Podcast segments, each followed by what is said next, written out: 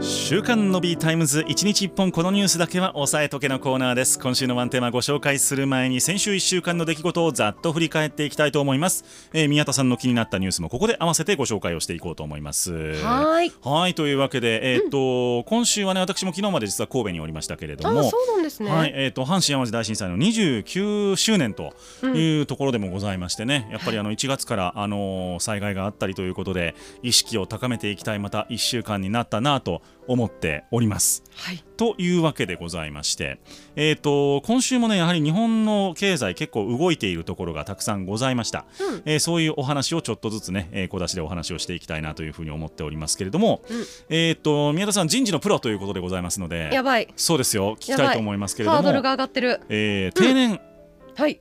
これは、うんどこの国でもあるもんなんでしょうか？えー、どうなんだろう。いやでもあるんじゃないんですか？これが意外とですね、はい。OECD の中ではうん。非常に珍しく、日本と韓国だけなんです。そうなんだ。ご存知でしたか？いや全然知らなかった。なんでかというと、はい。定年というのは年齢差別であると。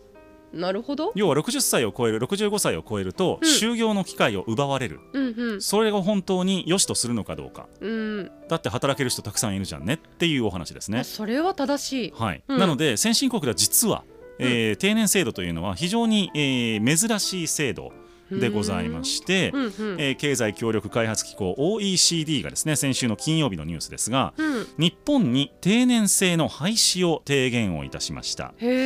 そうなんですで今後ですね日本の就業者数、まあ、今ですね大体6600万人ぐらいいるんですけれども、うんうん。出生率が今のまま、まあ、1.3ぐらいで推移していけばはい。2100年にはあなんとですね半分の3200万人うん。半分以下ですねに減少する予想となっています。うんうんうん。で、まあ、あのこの中でですね高齢者であるとか女性とか外国人の就労というものの率を底上げをしていけばうん。大体ですね、えー出出生率が同じであったとしても2100年には4100万人ぐらいがだから今のそのままいくよりも900万人ぐらいより多く人材が確保できるであろうという提言が行われたんですね。なるほど。はい、なので、まあ、もしね政府が今目標としているのは1.8出生率1.8なんですが、うん。ここまで底上げすることができれば、えーより多く、まあ、大体5000万人ぐらいが確保できるんじゃないかというふうに言われています。なるほど。はい、というわけで、まあ、その定年制度というものがもう時代遅れであろうから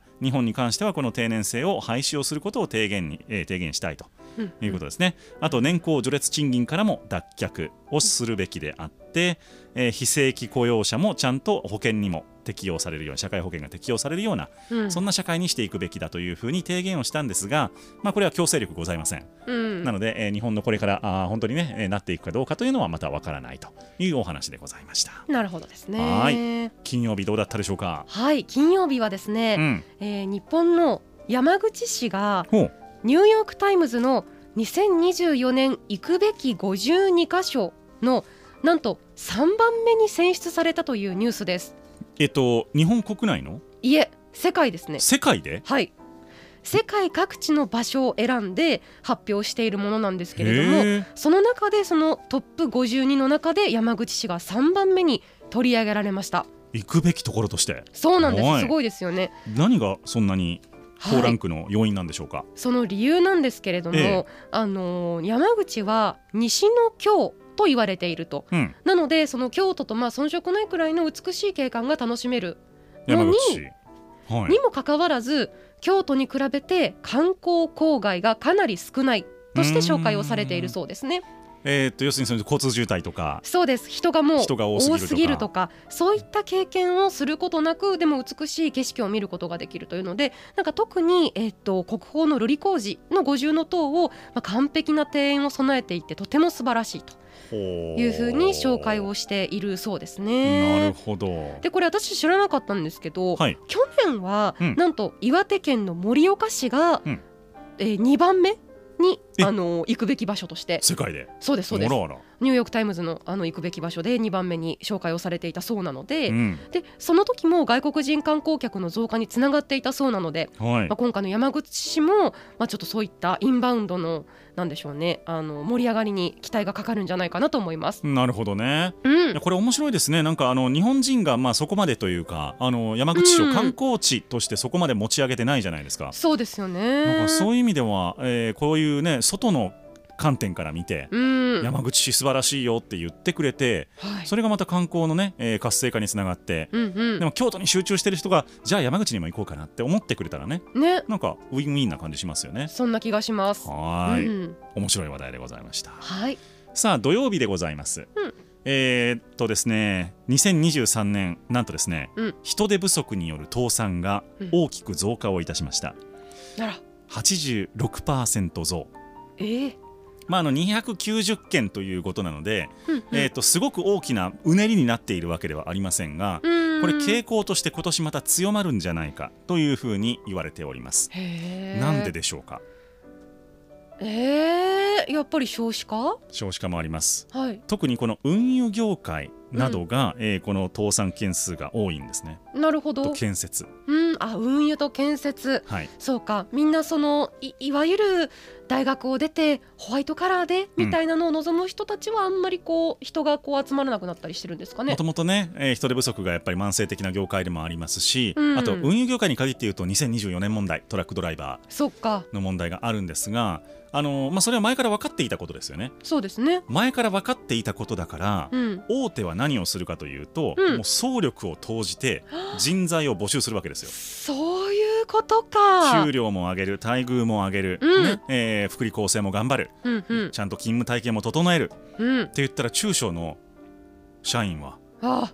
そんないい条件ならってなっちゃうわけです。あということが業界内で今起きているんだけれども、今後同じようなことが他の業界にも、えー要はそのうちはちゃんと大手があのちゃんとお金を出すから、うん。えーとにかく人に来てほしいという人がどんどんどんどん給料を上げていくとですね、うん。その企業には人が集まるけれどもそれ以外のところは仕事はあるのに人がいないっていう状況になってしまう。うんなるほど。これがですねちょっとお業界構造的に他の業界に波及するんではないかということで、今年も中小企業を中心に人手不足倒産というのが増えそうだというお話でございました。なるほど。まあでも労働者の立場から見た時にあれですねそのより良い待遇の企業が増えるみたいな意味だとまあ悪い面だけでもないんですかね。本来あるべき資本主義の形ではあるんですけれども、うんまあそのそうですねだから中小まあ、うんえー淘汰されるべきというとあれですけれども、うんえー厳しいかもだけどそうですね、んあのそういう考え方あのドライに見るとそういう考え方もあり得るかなとは思います。なるほどですね。さあ土曜日どうだったでしょうか？はい土曜日はですね、はいクジラと科学者がほう20分間会話することに成功したっていうニュースです。クジラと科学者。はい。ほすごいですよね。あのアメリカのカリフォルニア大学を中心とする研究チームがあるらしくって、えっと、ザトウクジラの音声を流して、うん。それにこうあの他のクジラがどんな反応をするかというような実験を行ったそうなんですよ。うはい。その中で20分間会話のキャッチボールがあの実現をしたということなんですね。へどんな会話をしたのかというところなんですけれどーも、はいえっとこのスピーカーでこう鳴き声を流しますと。うん。でなんか挨拶に用いる声が2種類あるんですって。でその声によってその違う種類の声だったらその反応が変わるのかうん。みたいなところを見たそうなんですけれども、うん。それがこうちゃんとあの通じていたということですね。なるほど。とかその例えばこの音声を流してからこう30あと向こうからのクジラからの声が流れてきてはい。30秒待ってこちらがさらに音声を流すみたいなことをした時に、うん。相手のクジラのそういうそのタイミングを30秒待ってから話すみたいな。ちゃんとそのこちらのなんでしょうね。あのコミュニケーションに応じてというかはい。なんかそのあの無作為に声を返してたわけじゃなくてちゃんと意図を持って返してたことが分かるようなへー。っ痕跡があるみたいなんですね。ていう会話が成立したわけですね。一応成立していたみたいですね。へえ面白い。はい。なんで今後この研究をどう生かしていくかという話なんですけどはい。あの地球外生命体なるほど。が地球に送信した信号うんがもし何か出てきた時に応用できる技術なんじゃないかというふうに今考えられているそうです。そういうふうにあの電波が返ってくるとか返ってこないとかっていうそうなんかそ分析がのなんでしょう挨拶はこういう種類を作ってとかはあそういうふうに応用できるんじゃないかと言われてるそうです。まあ我々素人はね、うんあのディズニーシーに行くとクジラさんと会話できますけどねえそうなんですか？あのタートルトークでね、あれははい亀ですよね。えカメさんと一緒にクジラさんと会話する場面があるんであすよ。クジラさんもいるんだあそうなんだディズニー。シー行ったことないんじゃないの？一回小学校一年の時に行ったきりで そうですかもう何の記憶もないかも。失礼いたしました、うんはい。そうなんですね。うん。さあ日曜日でございます、はい。えー土曜日に行われた一大イベント先週の伸びたいでも紹介しました。何だったでしょうか？えっと台湾のはい。総統選挙。総統選挙でござい総ます。統。大変失礼いたしました。台湾総統選挙でございます、うん。で、えー、と与党ですね。民進党のお来今の副総裁副総統。が、えーとはいはいは副総統がうん。当選をいたしました、あ現職が？現職じゃないです。えっと現職はえっと蔡さんっていう方で、あは。いその。2期連続しかできないんですね。うんうんうん。はい。でえっと本来はえっと本来今回だ交代をしなからしないといけなかったんですけれども、はい。蔡さんから来さんに今回はえっとバトンが渡されるということになりました。同じ党の中ってことですよね。そうですうんうん、そうなんです。で台湾で1996年からですねえっと直接選挙が始まってるんですけども、うんそれ以来初めて一つの党があ3期以上政権を担当することになるとへえ初なんだ。初なんです。うんうん。なので今回ちょっとエポックメイキングなところだったんですが、うん。えー、と先週もちょっとお話をした通りですね、うん。えー、と与党とあと、えー野党ですね国民党の方が争点がちょっと違ったんですね。うん。与党は、えーこれからもアメリカとも仲良くする。中国とも仲良くしていく。バランスを取りつつ頑張るよと。うん。いうこと、一方で国民党の方は戦争か平和かの、えー選択であると今回の、うん。えー選挙がね、えー今回、えー我々が当選しなかったら戦争しかないよとうん。いう論点にしたわけなんですが、まあ、それは敗れてしまったと。うん。というのは総統選挙だったんですけども、はい。同時にですですね、えっと議会にあたる立法選挙立法委員選挙というものを行われまして、うん。実は国民党の方が、えー第1党になりました、うん。はい、民進党は過半数を失っただけではなくて第2党に転落をするということになりまして、えーいわゆるねじれですね、うんうん。えートップと議会があー党派が違うという状態になってしまったということで、うん。えー今年のまあ5月にですね台湾総統は就任するわけですが、うん。えーそれ以降の政権運営が非常に難しくなりそうです。はい。難しいな。さあ日曜日どうだったでしょうか？はい日曜日はですねはい。我々我々っていうかまあ私の地元であるはい。甲子園球場はい。あの甲子園球場で藤井八冠と、うん。えー羽生九段が対局するというニュースです。将棋の方ですよね。そうです。将棋のしかもねレジェンド級の人たちの対局が、あの甲子園球場であるとはい。いうことです。これなぜかっていうと、はい。あのー甲子園球場って今年で、えー開場から100周年を迎えます。はい。で日本将棋連盟も今年創立から100周年を迎えます。うんうん。でその日本将棋連盟とえーっとあ日本将棋連盟の会長を務めているのが羽生九段はい。なのでそのゆかりで甲子園ど球場で対局が行われるということです。見えないでしょえっと 対局ははい。球場のスタンド上部にある貴賓室で行われてはいはい。でその様子をバックスクリーンのビジョンに映し出して観戦をすると。いうことらしい。フィールドでは何も行われてないっていう状態ですね。もうそういうことはいいんです、シュールですねそれ。それはいいんですよ。でもこれなんとはい。初めての試みではないんです。えあそうなんですか？はい。えー、と1948年に一度行われたことがあるそうなので。へえなるほどはいまあ意外と歴史のあるというか今までにもあった話ということなんですよね。なるほどなるほどというわけで、えーそれが日曜日というところでございました。さて月曜日でございますけれども、えー確定拠出年金のお話でございます。えー、と確定拠出年金というとなんかイデコみたいなねあのところをちょっとあの想像する方が多いと思うんですけれどもイデコ以外にもですね企業の、えー、DC と呼ばれるやつですね企業型の年金ということで運用している会社がたくさんございます。で、あのー、イデコとは全く別別枠としてですね企業年金として運用しているところがあるんですがこれまでは確定給付型の年金というのが多かったんですね。要するにこれだけ毎月払っていくと、えー、その分ちゃんと、えー、将来これだけ給付されますよとお金が出てきますよということが確定給付年金というやつなんですけれども確定拠出年金というのは毎月こんだけ払う将来はわからんという年金でございます。いでこと一緒ですね。で、中身は、えー、投資信託とか、まあ、あと預金というのもあるんですけどもね、えー、その2つで運用されるわけなんですが、この株式投資で運用をするという人の割合が初めて5割、半分を超えましたという話題でございます。はい、で物価が上昇しているということと、まああのまあ、それを受けてですねやっぱりもう預金にこれまで偏っていたんですが預金の利率では全然追いつけないよねということをみんなが理解をし始めたということで、えー、これまでかあの何ですか元本確保型元本保証型のものに資金がたくさんあったものが株式の方に、えー、徐々に資金が移りつつあるんだよということをですね、えー、話題として取り上げておりました。というわけで、まあ、この物価が上昇していくということはそれだけ現金の価値が目減りしていくということにもなるんですけれども、えー、これを受けてですね株式の投資信託に資金を移す人が多くなってきているというニュースでございました。なるほどですね。はい大丈夫ですか宮田さん？大変失礼いたしました。はい、さあ月曜日の話題どうだったでしょうか？はい月曜日はですね。はい。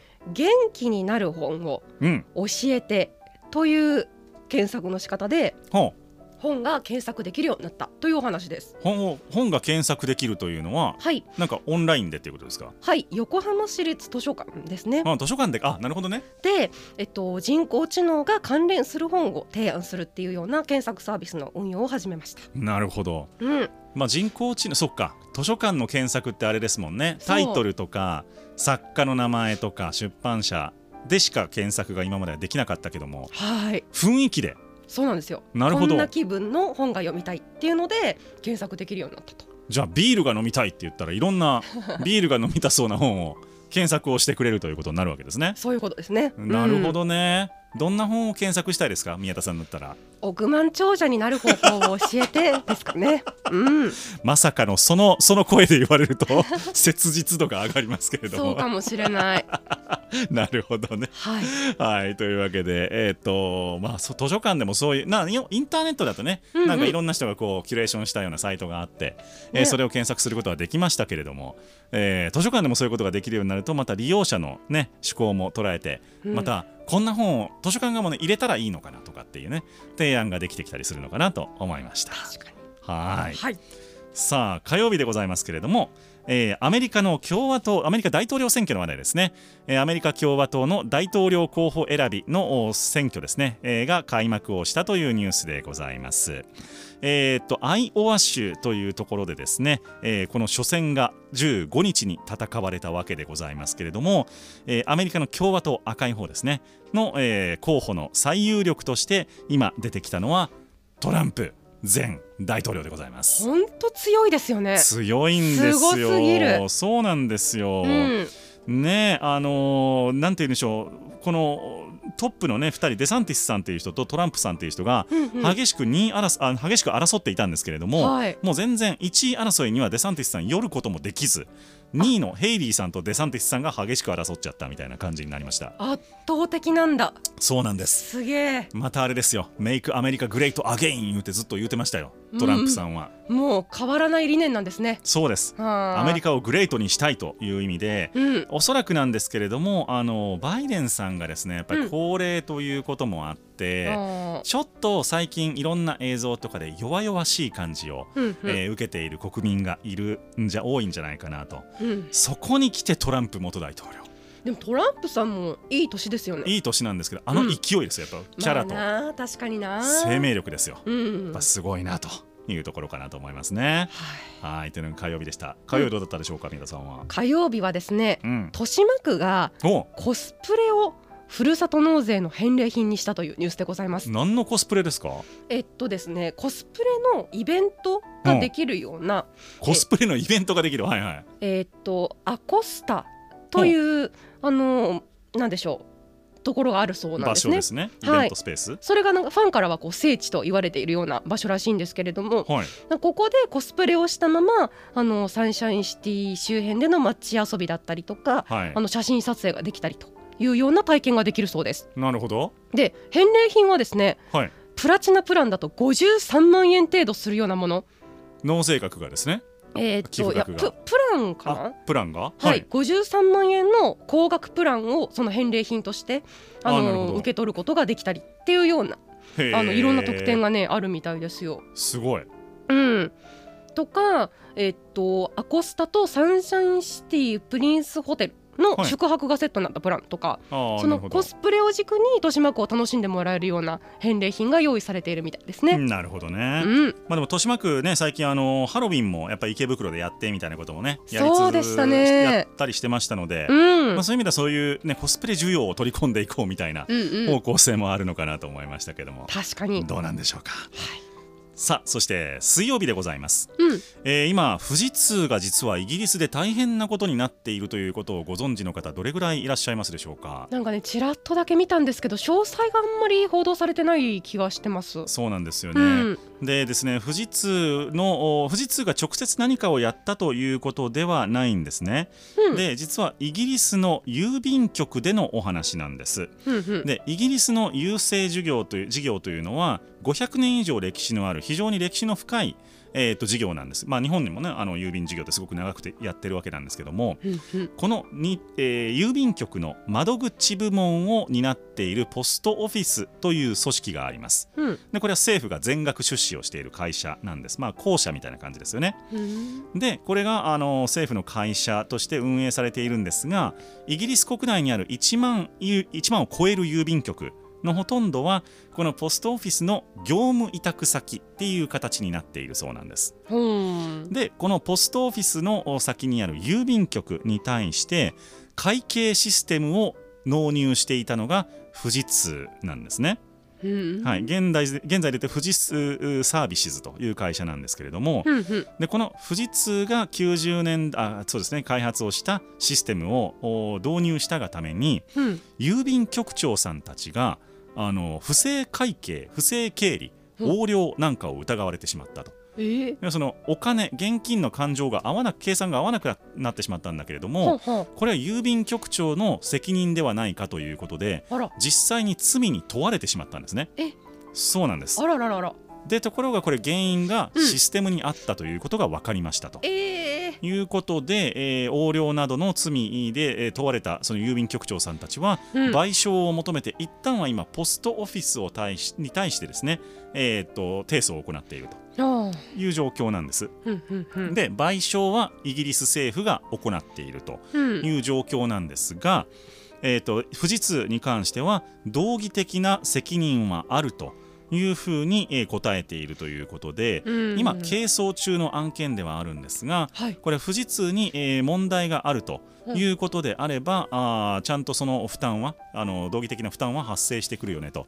要は損害賠償をやるつもりはありますよということを意思として示したということになりそうです。うんというわけでこれ、あのー本当に損害賠償をするということになると,、えー、と結構な額の、えー負担になってくるということでそうです。これまでに大体、えー283億円ぐらいの賠償金をイギリス政府は一旦払っているということなので、うんえー、と富士通自体に対してもお責任があるということになれば大きなあー話になってくる可能性がありそうです。なるほどですねはいというわけで水曜日どうだったでしょうか？はい水曜日はですねうんすべての説明が嘘のうん、浅草のガイドツアーという嘘のツアーが大人気というニュースでございます。それ僕なんかちょっとできるかもしれない。あ得意そう 確かに。やかましい。めちゃくちゃ得意そうですね。あのーまあいわゆるあの浅草の有名な観光エリアを歩きながら観光情報であったり歴史にまつわる話とかうん。街のトレビアをもっともらしくガイドする。なるほど。ただし嘘。ということらしくって。でなんとツアー中に参加者も嘘の情報を差し込みたいなと思ったら自由に嘘ついて OK なそうです。へえ参加したいそれ。ねなんでもうすべて嘘なので、はい。あの逆に情報の真偽を検証する必要がないという。うんまあそうなんでしょうけど。この複雑化したね情報化社会、はい。日々フェイクニュースがあったりとか、はいはいはい。いろんなね情報のもうあのー審議審美眼が試されているこの日常でもう唯一のオアシスと言っても過言ではない。お まあオアシスなのかどうかわかんないですけど。はい、えでもそれ本当になっちゃったらどうするんでしょうね。本当にはなっちゃわないでしょう。いや。みんなが多分言うじゃないですか。はいはい。言ったことが実は本当だったみたいな。あーあるのかな、怒られるのかなそれ。本当のこと言わないでくださいって。怒られるんですかねやっぱり。確かに。嘘ついてくださいって言われるのかな。そそれもあるかもしれない。うだって世の中ね嘘,、うん。嘘の方がいいこともあるじゃないですか。そんなそんなあのね深いこと考えてこの嘘のツアー参加しないと思うんですけど。なるほど。はいでも開催日は4月の2日と6日7日14日ということでもうすごくあのいい季節だと思いますので。4月1日にやってほしいですけどね。確かに。むしろね。エイプリルフール。なんかこれあるのかな？なんかあちょっと。るのかなだってねいや確かに4月1日にやった方がいいって思いそうですもんそうねですよね。逆に避けている。なんかあるんでしょうかね。ね気になりますね。はい。というわけで、えっ、と、うん。浅草ですね。浅草の嘘のツアーでございました。はあ面白いわ、うんさあ木曜日今日でございますけれども、はい。えー、と住宅ローン金利頭金を積めば安くなるという商品が増えてきているというお話でございます。へええー、と住宅ローン金利もうねあの競争が行き過ぎましてですね、はあはあもうあの限られたお客さん若い世代ね家を買う人少なくなってきている。そっか。限られたお客さんを銀行同士で今奪い合いをしておりますので、うんうん。えーちょっとやそっとではなかなかなびいてくれないと。うん。だからもっと金利を下げるためにはどうしたらいいかということになって、うん。頭金を積んでもらうということで金利を下げるという方向に行くわけなんですね。なるほど。であの住宅ローンって銀行が、まあ、もしねあの僕が住宅ローン組んで、えー僕が途中で返せなくなった時のためにうん。銀行としてはあのーももしそうなった時のために損失に補填するためのお金を用意してるんですね。貸し倒れ引き当て金というんですけども。うんうん。このお金を用意をしているんですけれども住宅ローンの場合って家も担保になってるのでうん。もし僕が返せなくなったら家を売っ払っちゃえばいいわけですよね。の。それで返してもらえるっていうことになるわけです。うんうん。で返してもらっても家を売っ払っても足りなさそうな分を、えー銀行としては積んでるわけなんですけれども、うんうん。頭金を最初にドンと積んでおいていただければ銀行はこの、ねえー損失の補填する分のお金を用意しておかなくてよくなるとなのでこの分を金利の引き下げに使うということができるようになるわけですね。うんというわけで、えーと金利が安くなる。頭金を積むとという商品が今増えていますよというお話でございました。なるほどですはい。ね今日はどうだったでしょうか？はい今日はですねうん。植物由来のお肉とかっていろいろあると思うんですけど大豆とかね、はい。うん、あのここまで来ました。植物由来のマグロの販売が始まりました。へえ、日本ハムがはい。食品メーカーで初めて植物由来のマグロの販売を始めていてはい。これはあのこんにゃくの粉うん、を使ったプラントベースマグロになるそうです。へでまだ販売といっても業務用の販売なのでーはい、で、えっと、今後4月から始まっていくことなので我々消費者の手にあの直接渡ってくるかというとそうじゃないかもしれないんですけれども、うん。はい、プラントベースのマグロが出てきたということなので、まあ、その漁業資源の減少を受けて代わりとなるタンパク質の摂取方法として提案するために開発がされたということらしいです。なるほど。まあいろいろとね、あのダイエット食にも向きそうですからね、こんにゃくとかだとね。確かにねねうんうんうんいろんな使い方があるのではと思っております。はいはい、というわけで週刊の B タイムズをお届けしております。あのちょっと YouTube の方が今日ね Wi-Fi の接続が不安定で申し訳ありません。うんえっ、とついたり消えたりという状況かもしれませんけれども、えっ、とぜひあのラジオの方でも聞いていただけたら嬉しいです。一、日一本このニュースだけは押さえとけのコーナーでした。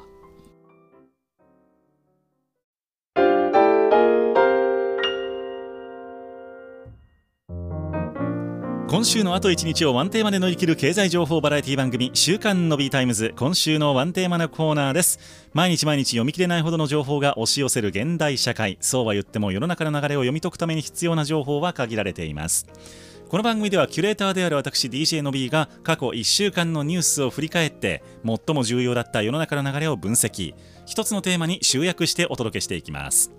今週のテーマでございますけれどもはい。減速する中国経済対外強硬姿勢にというなあのタイトルでお届けをしていきますなるほどで、まあ、中国経済の状況が思わしくないというのは以前から伝わっている通りなんですけれどもあの不動産の話とかね。うんうんで今週になってまあいろんな経済データでそれも裏付けられつつあるということがあありました。うんで、まあ、中国経済が今減速をしてきている中で行われた台湾総統選挙というのがあったわけですけども、うんまあ、これもいろんな影響が出てきそうです。というところで、えー掘り下げていきたいと思います。お。願いします。はいというわけで、えー、と先週のまず金曜日のニュースからいきたいと思いますけれども、うん。中国の人口増えてるか減ってるかどうでしょうか？減っている。減っております、うん。あれだけね一人っ子政策とかってやらないと人口が減らなくてもう増えて増えて困ってると食料が足んなくなんじゃないかっていうふうに言われていた時代もあった中国でございますがそうなんです今や国策を大転換いたしまして、うん。えーもうそれこそ第2子にが生まれたらですね補助金を出したりとか月500元補助しますよとか、うんうん。すごいことを全国でやっているわけなんですが、それでも出生数は7年連続の減少となっております。うん。はい。まあ、これはですねもう日本の不況と同じような感じなんですけれどもはい。将来への不安であるとか上昇しない賃金とか、うん。そういったことを受けてもう第2子欲しいけれどもうんね産んだところで育てられないという、えー国民が非常に多いということ。うん。であとやっぱ中国って、まあ、日本のバブル期もそうだったんですがはい。めちゃくちゃ働くんですよみんな。長時間働くので、うん。長時間働いていると共働きだったりすると、うんうん。もう現実的に時間がない。無理だと。いうふうに考える人も多いということで、なえー出産奨励を政府としては行っているんだが、うん。えー出生数がですね、えー、と7年連続で減る見込みということになった、1949年の中華人民共和国の建国以来最小に落ち込んでいるという状況です。そうなんですよ。うんうんなのでまあ全然ねこう歯止めがかかっていないというのは日本も同じではあるんですけれども、うん。ただ中国の場合ですねこの抱えている、まあ、これから高齢になる方の人口というのが半端ないのでそうだよねそう。それを単純に一人っ子政策の時代なんかも考えるとねうん。一、人で二人を支えないといけないっていう状況が出てくるわけで、とうん。それが急激に起こるんですよね。そうか。日本よりもそのスピードがすごいんですよね。早いんですよ。うん。そう考えるとちょっとですね、まあ、日本も大概、ね、大変ですけども、うん。中国、韓国の方がよっぽどこれからスピード速く、うん。えーね、少子高齢化が進むということになりますので一体どうなってくるかというところでございますね。はいはい、そして土曜日でございますけれども、うん。えー中国ですね、えー国家統計局が発表しました。消費者物価指数は0.2%前の年に比べて上昇しました、うんうん。えー2009年はにはマイナスを記録していた時期があったんですがこれ14年ぶりの低い伸びとなっています、うん。ということで、まああのまあ、不動産不況なんかもあってですねもう国内で、えー物を買う力というのがなかなか出てこないと。うん。まあ、要するに不動産の価格は上がっているんだけれどもそれを買うこともなかなかできないし、うん。まあ、買えたとしてもローンを返さないといけない圧力がすごいのでなかなかこれをですね、えー元に戻していくというのは難しいと。いうことで日本以上に、えー中国の消費者物価指数の下落というのは激しくなってきているということなんですね。なるほはい、というわけで、まあ、これだけ、えーと下落してくるとやっぱり中国も金融政策考えないといけないよねということで当然ながら国内の人たちは国民はですねあのどこの国でも同じ動きすると思いますけども大丈夫か政府と。もうこんな政府だったらちゃんとねあの人を変えた方がいいんじゃないかというふうになりかねないということでそうなった時に何をするかというと国外に国民の注意を向けたいという意思が働きますそこで出てきたのがタイミング良かった。台湾の総統選挙です。はい、で台湾の総統選挙、まああのねえー当選したライさんはですね、はい。えー台湾独立をかつて主張してきた人ということでございまして、うん。中国政府としてはもうこいつが敵だっていうのにはもう適任の方なんですよ。はい、というわけで、えー、と民進党は主流の民意を代表できていないというふうに反発をするなどですね、うん。えー台湾は中国の台湾であると台湾問題を解決して国家統一を成し遂げるぞということで国民をもう一度お台湾という敵を作ることによってまとめようとしている。そんな意図が見えてくるというところですね。はい。でまあ、実際ですね台湾の政権がこのまま民進党で維持されるというところからやっぱりビジネスですよね。台湾と中国の貿易というのはやっぱり細ってきていますし、うん。えー中国と日本の関係にもやっぱりそうやって影響してくるんですよね。実際台湾に対して日本っていうのはいろんな支援をとか協力を行っていたりとかしますので、えー、そんなに日本がねあの台湾を支援するんだったら中国はちょっとそっぽ向きますよみたいなことにもなりかねないということで、うん、やっぱりその台湾と中国の問題っていうのがアジア全体に影響を及ぼしかねないということですね。それが分かって中国はそういう行動をとっているということかと思います。うん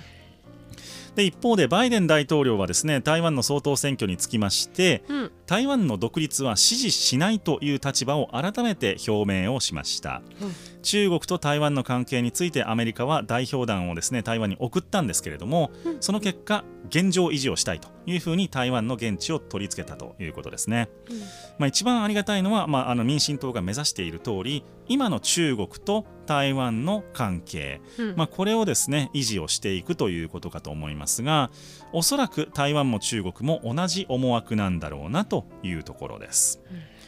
はい、そして水曜日には中国の人口これが2年連続の減少となった総人口ですね。出生率じゃなくて、総人口も減少したというニュースが出ておりました。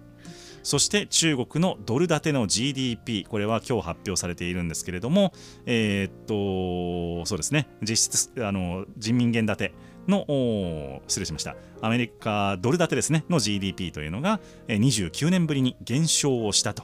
いうことでやはり中国国内の経済が非常に弱くなっている、うん、でコロナの後回復というのがなかなかできていないという現状の中で中国全体の経済状況非常に悪くなってきていますよということが今浮き彫りとなっています。なんかすごい大変そうなニュースがあまりにも多い。そうなんです、うん、なので中国の内政状況は、まあ、経済状況もそうですけども今ちょっと八方塞がりという状況で、うん、そのはけ口をちょっと台湾に求めているという色が見えなくもないよねと。ね、いうことですよね。うんなかなかちょっと難しいところでございますけれども、はい、これがあ今後中国と台湾のまた火種になってしまうかどうかというところは注目をしていかないといけないなと思いました。はい、というわけで今週のワンテーマのコーナーでした。